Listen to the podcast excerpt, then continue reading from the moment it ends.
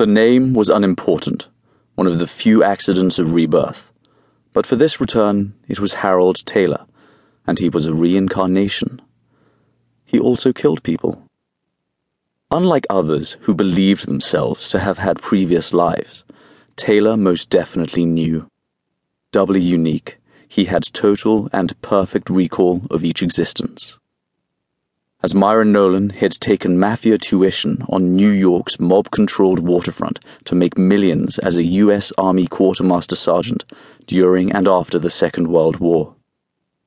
He discovered the advantages of a military existence, the ability to steal and to kill with impunity, serving as Patrick Arnold in the British Army in the First World War, which had also given him his first experience of a court martial and on that occasion a firing squad that had reduced that life to his shortest ever.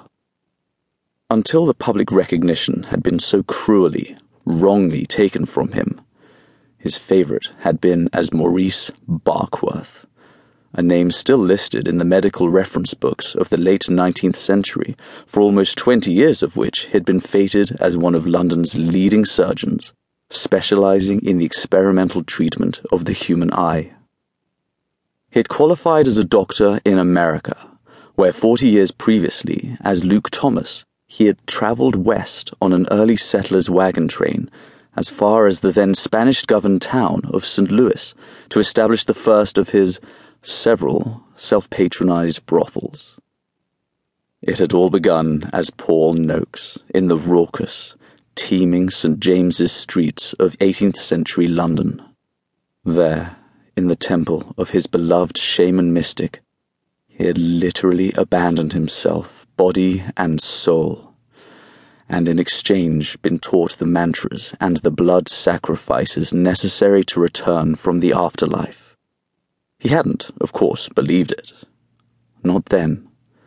Not until his death when the flames in which his parents destroyed him had begun to melt his first body, and had felt the agony, and then the total moment of death peace of meeting his mystic teacher on the threshold of the afterlife. Do you want to live again? Yes. Water. Cultivate every existence with the blood of others. That is my pledge, and your guarantee of rebirth.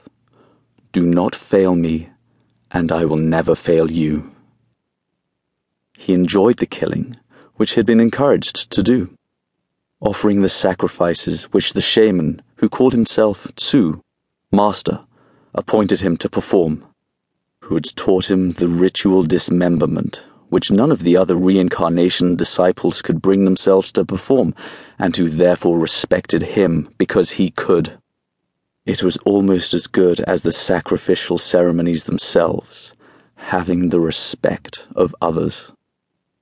He'd believed in reincarnation when he'd been reborn in America with the power of absolute recall, of course. And from that time, the sacrifices continued, his victims always those who had offended or harmed him in his previous existence. This latest time was going to be different, Taylor determined. He had always remembered, and he had always learned, certainly, but always from the past, never exploring the possibilities of the future. This return he would. He felt, he was sure he could transmogrify.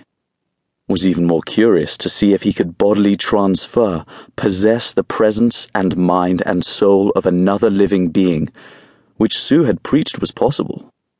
He could return so much more quickly if, at the very moment of death, he immediately possessed another living being.